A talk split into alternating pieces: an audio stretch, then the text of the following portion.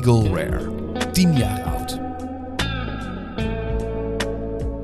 Vandaag maken we weer een uitstapje van al het Schotse geweld wat hier voorbij komt.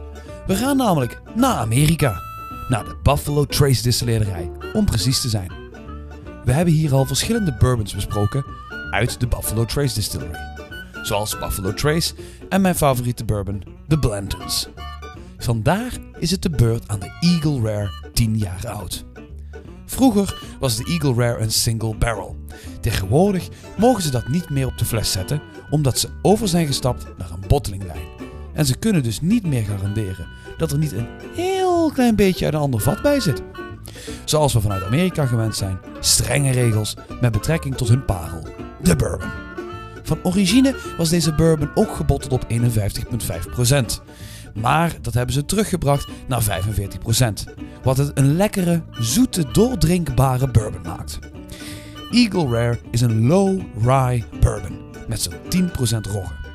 De bourbon rijpt 10 jaar lang in Amerikaanse witte eikenhouten vaten die tot graden 4 zijn gebrand. Het zogenoemde alligator char.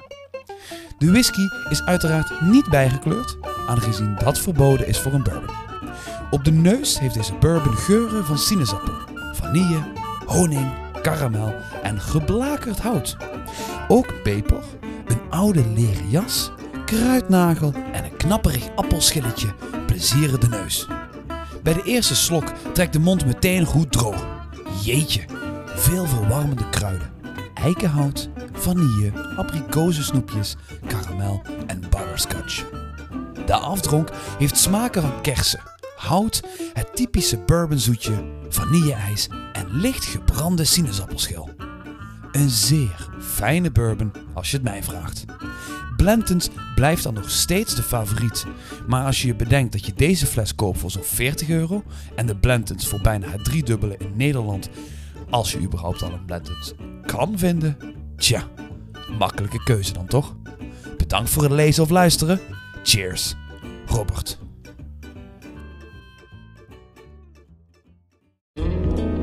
Tekst is geschreven door Robert van Confessions of a Whiskey Freak. Wil je meer reviews lezen?